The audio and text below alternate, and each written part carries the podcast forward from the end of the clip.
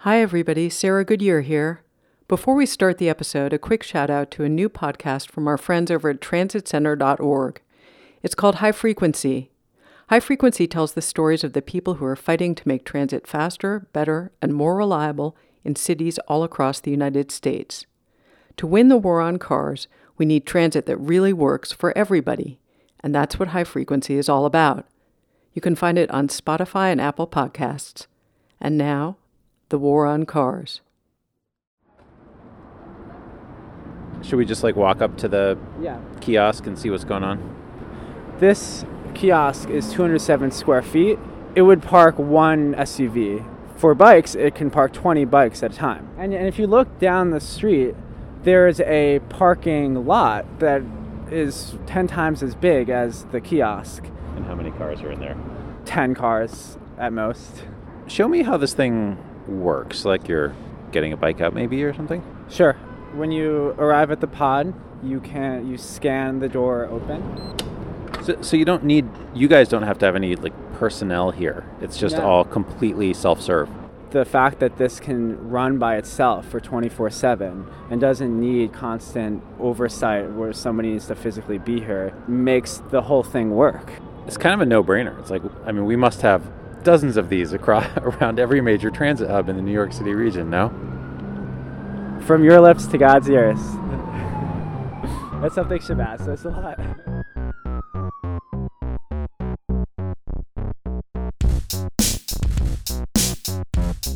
Hello, and welcome to the War on Cars, the podcast that definitely does not have its lips to God's ears because if we did, there would be a lot fewer cars in New York City.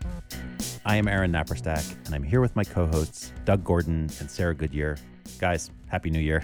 Happy, happy, New Year. Happy New Year. Happy so, so you said you were going to come back with with some good news, some good news for us to start out the new year, and and this is what you came back with: bicycle parking in Jersey City. Yeah, we said, you know, we said we wanted to kick off the new year with an episode about things that are going right in the world, and this this is all I could find. You know, That's it. The Oonee, the Oonee Pod, the bike parking facility in Jersey City. Okay. I, I have heard from listeners that they tune in to us to not be reminded of just how horrible the world is. So this is a good way to start start things off. it's true. It's a place. It's a place to begin. Yeah. Exactly. So so that tape at the top was a guy named Josef Kessler. He works for a company called Oonee.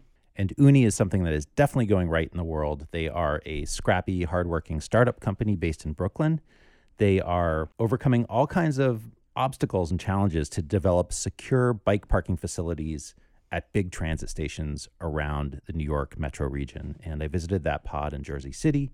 They just opened one up here in Brooklyn. And Doug, you were actually at the big grand opening, were you not? Yeah, there was a big ribbon cutting of sorts, and uh, a bunch of local elected officials were there. The speaker of the city council was there, and uh, yeah, it, it's great. I'm, I'm I'm a huge bike parking nerd. I, I I think it is the secret weapon in the war on cars. It really is the key to unlocking so much potential for cycling in cities. It's great if you have safe places to ride, and we're getting more of those in New York all the time. But we don't have a whole lot of great places to park our bikes, so that's the next step.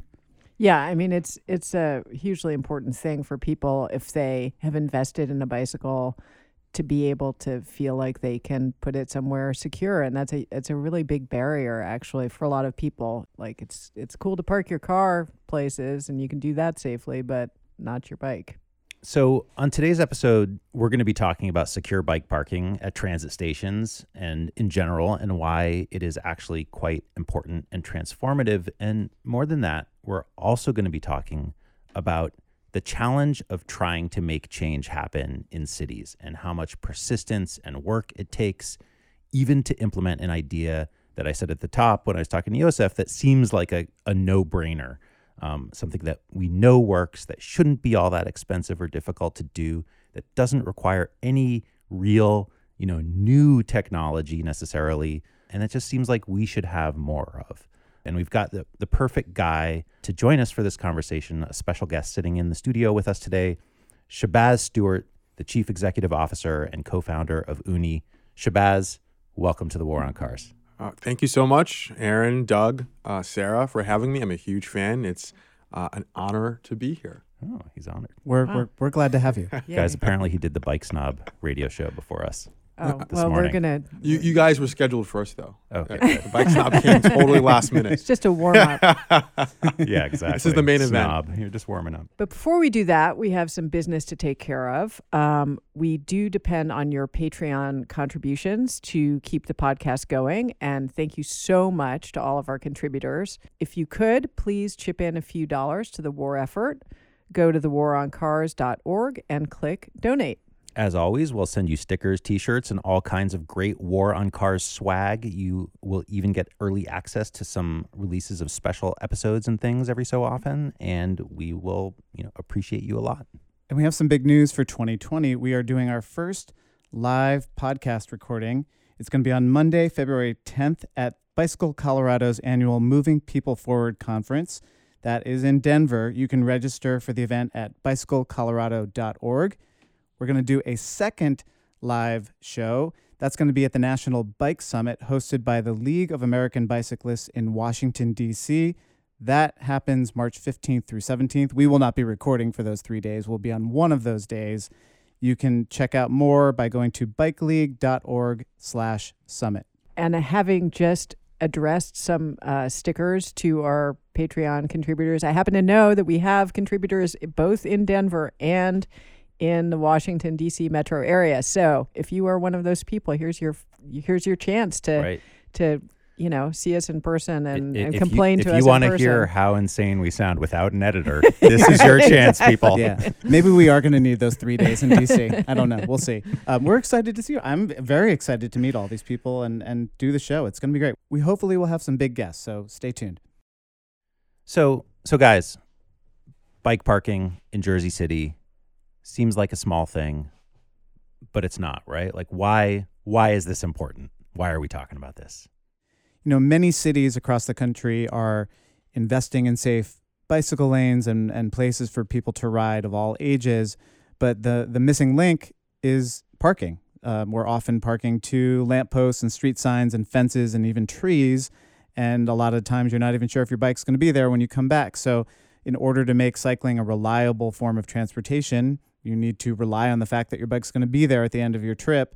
So I- I really think there's a lot of potential if cities were to focus on bike parking above almost anything else. Yeah, I think that the the stress that people talk about when they talk about not having secure bike parking is really a big factor in making the decision to use a bicycle for transportation or not. And, and actually, the stress the stress issue came up a lot when I was interviewing people out there at the Oonee Pod in Jersey City. People talked a lot about how much the the just having secure bike parking alleviates their stress. And Shabazz, I mean, your story, the story of this company, as I understand it, it starts with you having your own bike stolen repeatedly. Is that is that Three right? times in five years. So tell us. so tell us how tell give us the origin story. Uh, so I uh, used to work for a business improvement district. I uh, I was deputy director of operations for the Downtown Brooklyn Partnership, and I relied um, uh, during the warmer months on a bicycle to uh, get to work. And in April of 2015, uh, my bike was stolen off the streets in downtown Brooklyn. That was my third bike in a period of five years.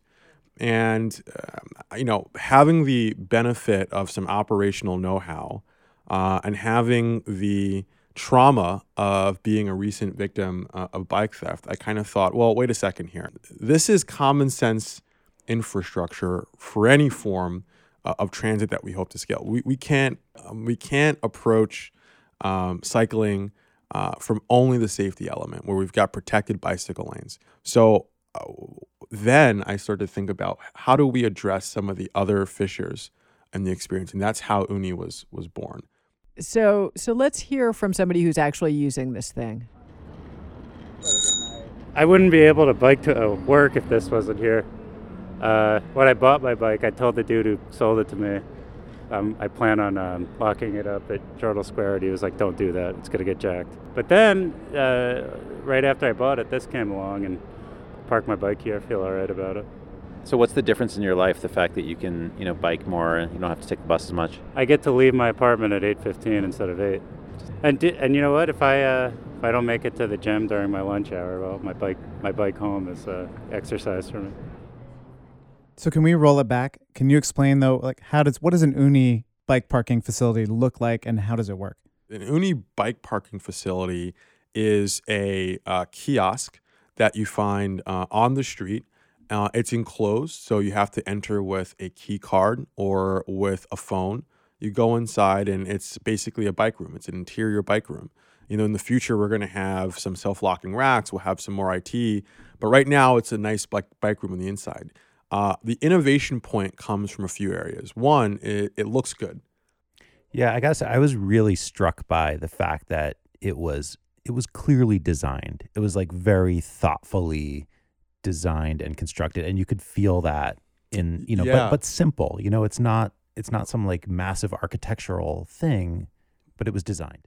the challenge with bike infrastructure you see uh, prisons for bikes bike cages you see bike lockers these these all harken back to this idea that if you're going to protect something it's got to be very you know metallic and kind of boxy um, and that's non that's a non-starter the rule 101 in public space is um, it's got to be something that is uh, attractive and it's got to be something that's that's suitable for marquee urban environments so we attacked Oonee with a design philosophy that married placemaking um, with transportation infrastructure. And placemaking just means that we think of the 40,000 people who walk by that kiosk in Journal Square as our users too. What is the experience like for them? I gotta say, I mean, that concept in itself, I think about that a lot with cars. Like, what if car makers started thinking of the people outside of their cars as users too? Right. And then you would think like, okay, well, our car, our cars should not hurt those other users. Yeah. Our cars should be, you know, they shouldn't be like so noisy. But you know, I, I think this is something that's like a bigger point about the way that, especially uh, cities in the United States, are. It's like this idea that that getting around should be um, should be pleasant and stress free and aesthetically appealing. It's just, it seems like.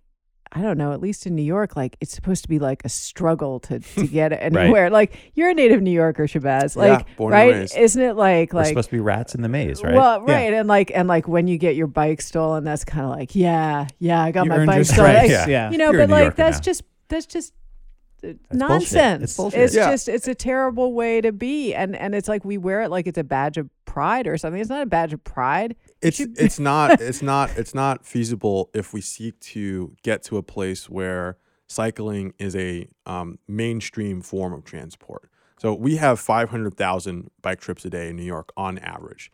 And we want to get to a world where we have 2 million. So the question is, how do we find those 1.5 million trips a day and convince those folks that this is something that will actually be more suitable for you than riding in an Uber or or walking or taking the train? Uh, and so Oonee, on its face, is a secure bike parking facility, but it's also born out of a desire to think through how we can convince people that this is a mode of transport um, worth utilizing. Okay, so so what I'm hearing is that this is it's sensible, it's needed, it's not hard. Uh, there are prototypes, there are you know templates, and and yet it has been kind of hard. And and uh, from what I understand from having read some stuff that you've written, Shabazz, you've come up in the course of your efforts to do this and other things, you've come up against a lot of obstacles. And maybe you could talk a little Sure. bit about that because you've written about it really eloquently. Thank you. Thank you. Um, look, whenever you try to break the status quo and you try to innovate, um, you're going to inherently uh, ask people to do things differently.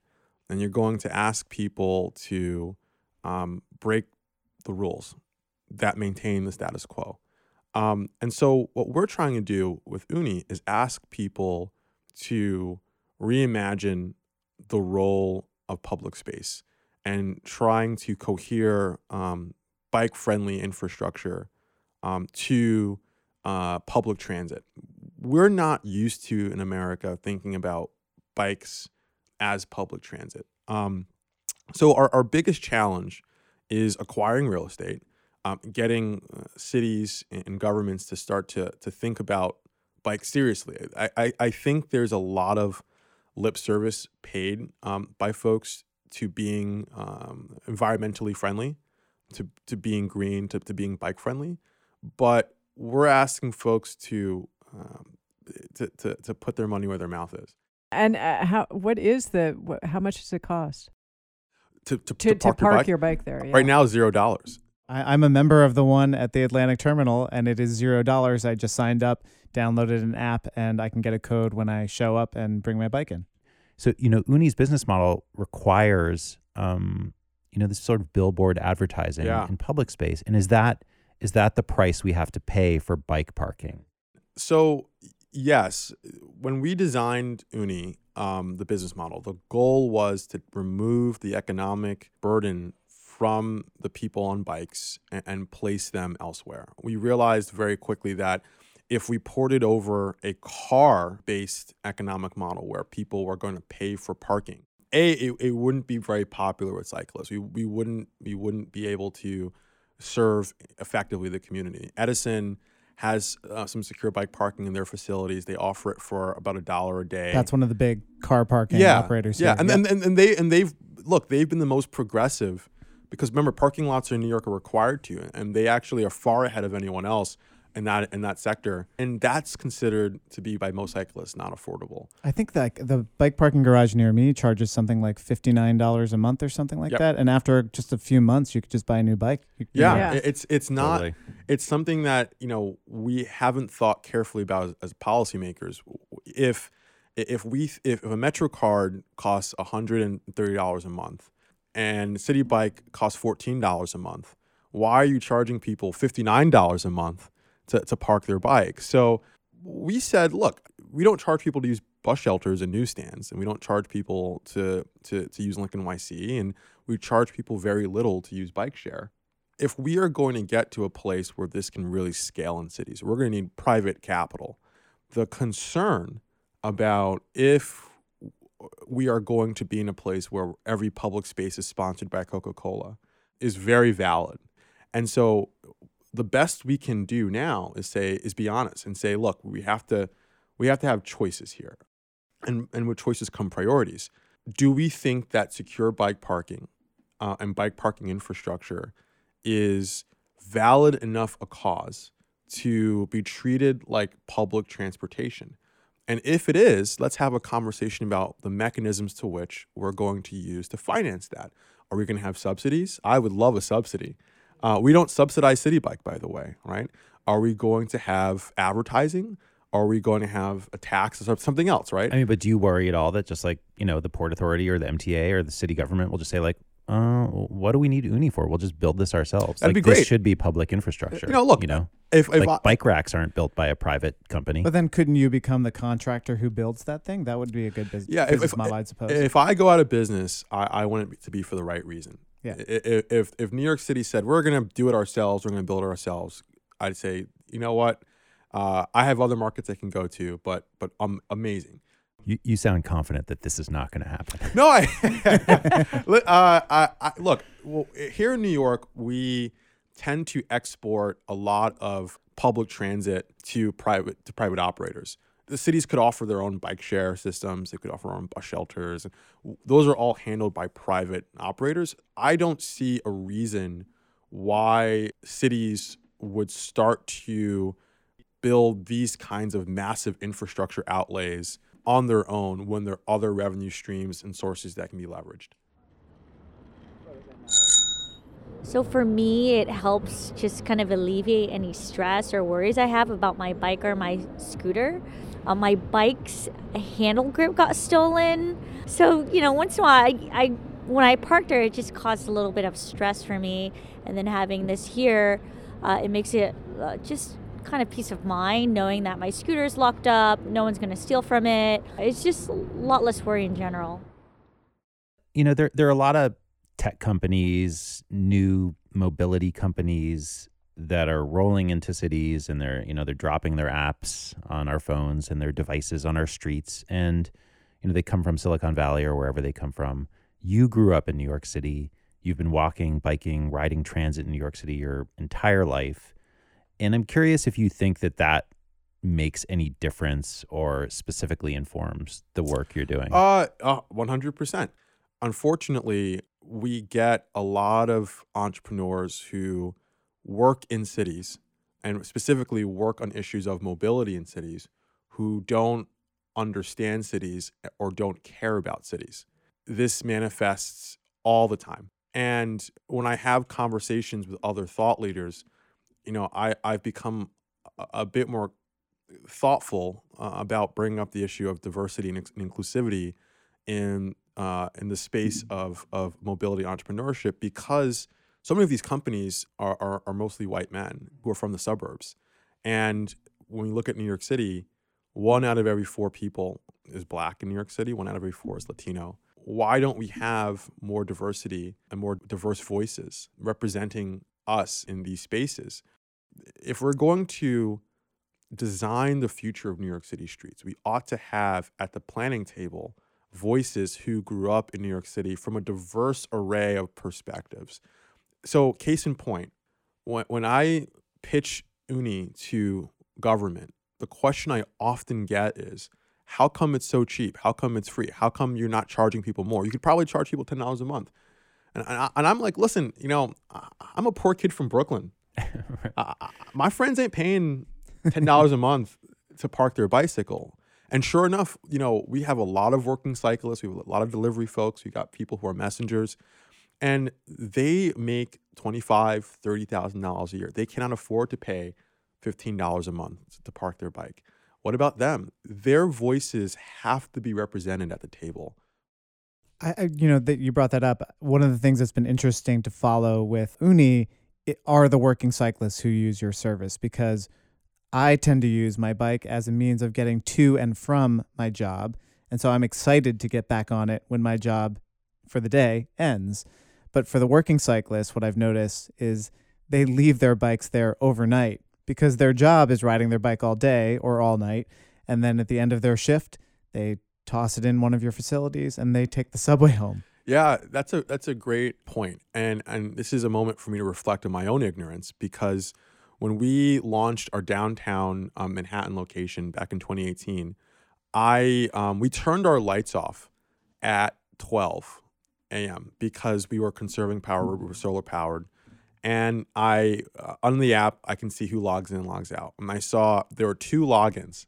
You know, there was Felix and there was Anthony, and I was and they were right next to each other at 12:15 in the morning.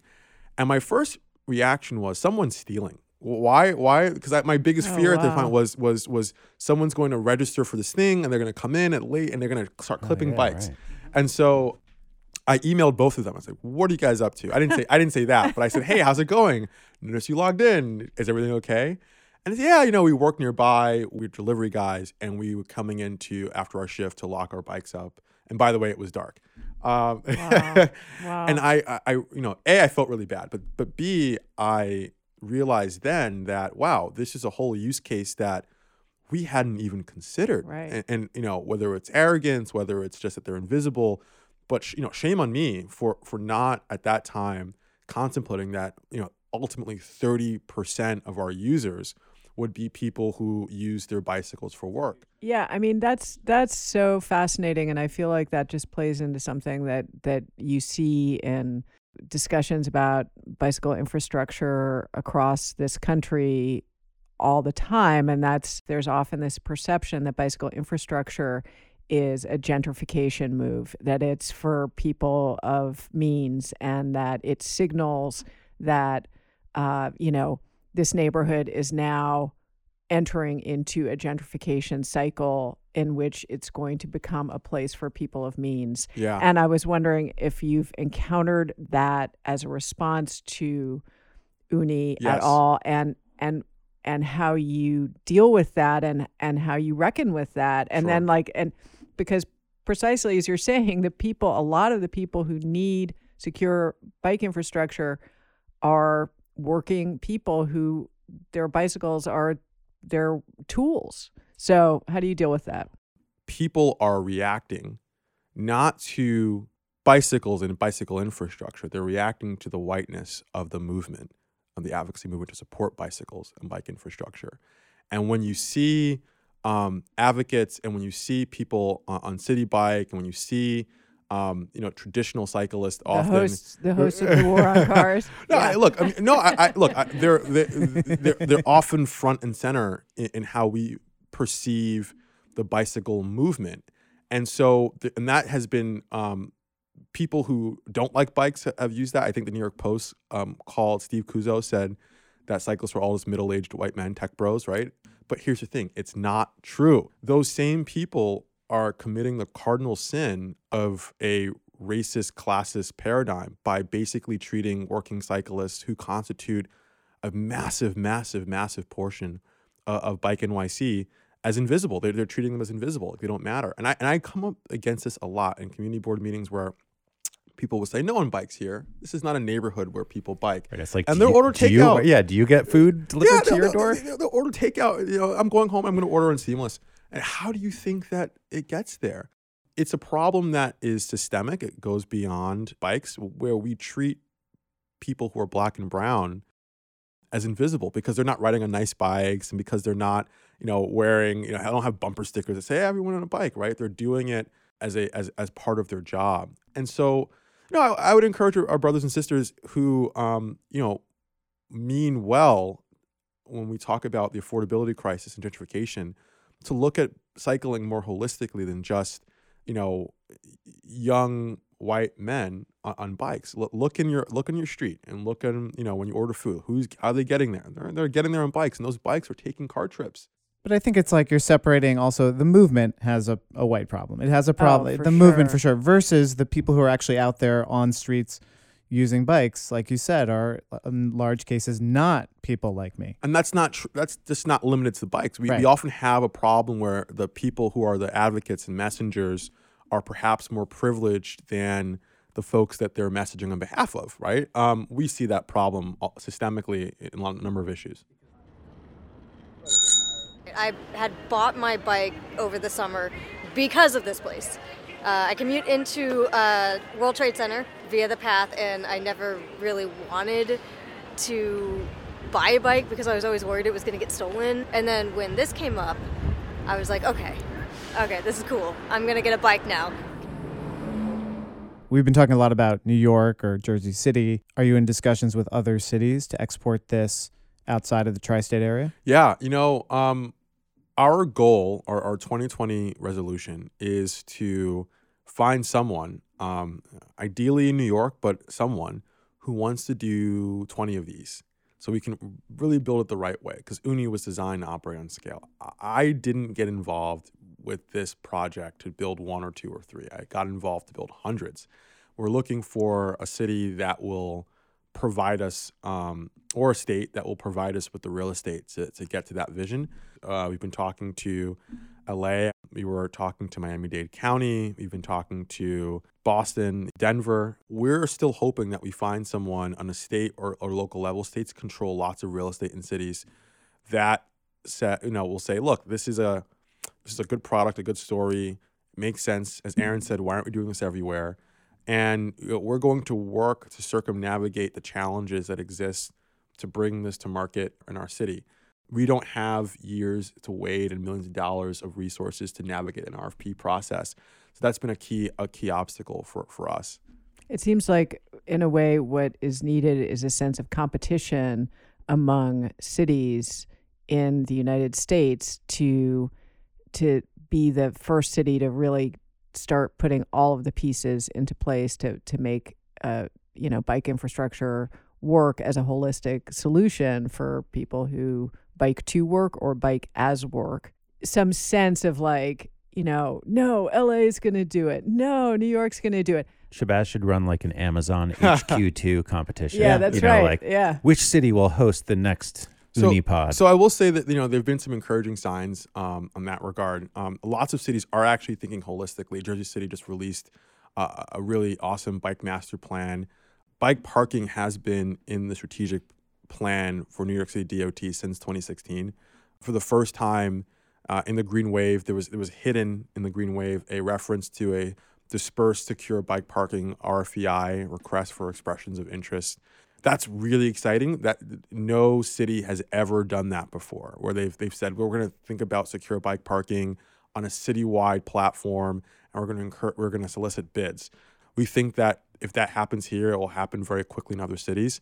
Our challenge is to get to a place where we have a number of these in operation, so that our proof of concept is solid, and then build a political narrative around the need for this kind of infrastructure so that people feel inclined to move quicker and realize it's not as big of a risk as it might seem uh, last year. Maybe that gets to kind of where we started, which is that cities are not designed for change. The structure and and uh, organizations of city government are not designed for you know request for expression of interest. To me, suggests something that's going to take years, years we don't have in the age of climate change. And yet here you are, this very nimble startup company with literally a like build it up like a Lego set, uh, beautifully designed kiosk that can just be dropped down with work. I'm I'm oversimplifying it, but you don't want to play that game necessarily. You can't afford it.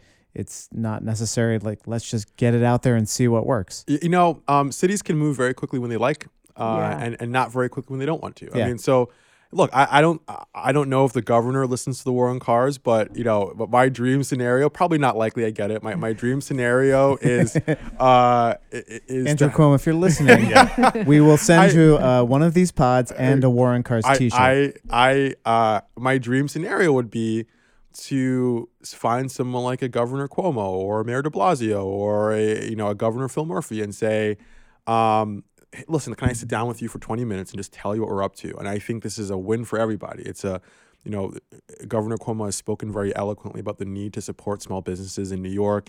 Um, we're a local small business.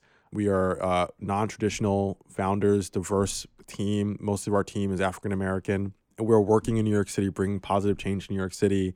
What's not to like? That's our- right. Yeah, yeah, no. So, so Governor Cuomo, if you're out there, this is this is your chance to uh, We will send you a War on Cars keychain for your muscle car Right, keys. exactly do the right thing. I think that's a wrap. Shabazz, thanks so much for for coming out and talking to us. That was really it was a real pleasure. Thank you to Enjoyed have, having thank you for having me and uh, keep on doing awesome work. Yeah, we, we will. And and if all of our listeners out there uh, would take the time to rate and review us on Apple Podcasts, that really helps to uh, bring people to the podcast. And you can always write us with comments, questions, complaints, rants uh, to the war on cars at gmail.com. As always, we'd like to thank our top Patreon supporters Charlie G. of Human Powered Law in Portland, Oregon, the Law Office of Vaccaro and White in New York City, Huck and Elizabeth Finney, and Drew Rains. Also, don't forget, we've got a couple of live shows coming up. We'll put links to registration and tickets in the show notes for both of those. This episode was recorded by Marcus Dembinski at the Brooklyn Podcasting Studio. It was edited by Ali Lemer. Our theme music is by Nathaniel Goodyear. I'm Aaron Naparstek. I'm Doug Gordon. I'm Sarah Goodyear, and this is the War on Cars.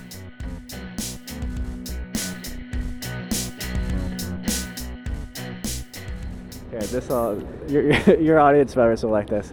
Yeah, I want to devote my life to the war on cars. Wow. Donate today to the War on Cars podcast. Oh yeah. Okay, Leo. Be a Patreon subscriber now. You're hired. Shabazz, we're taking this guy.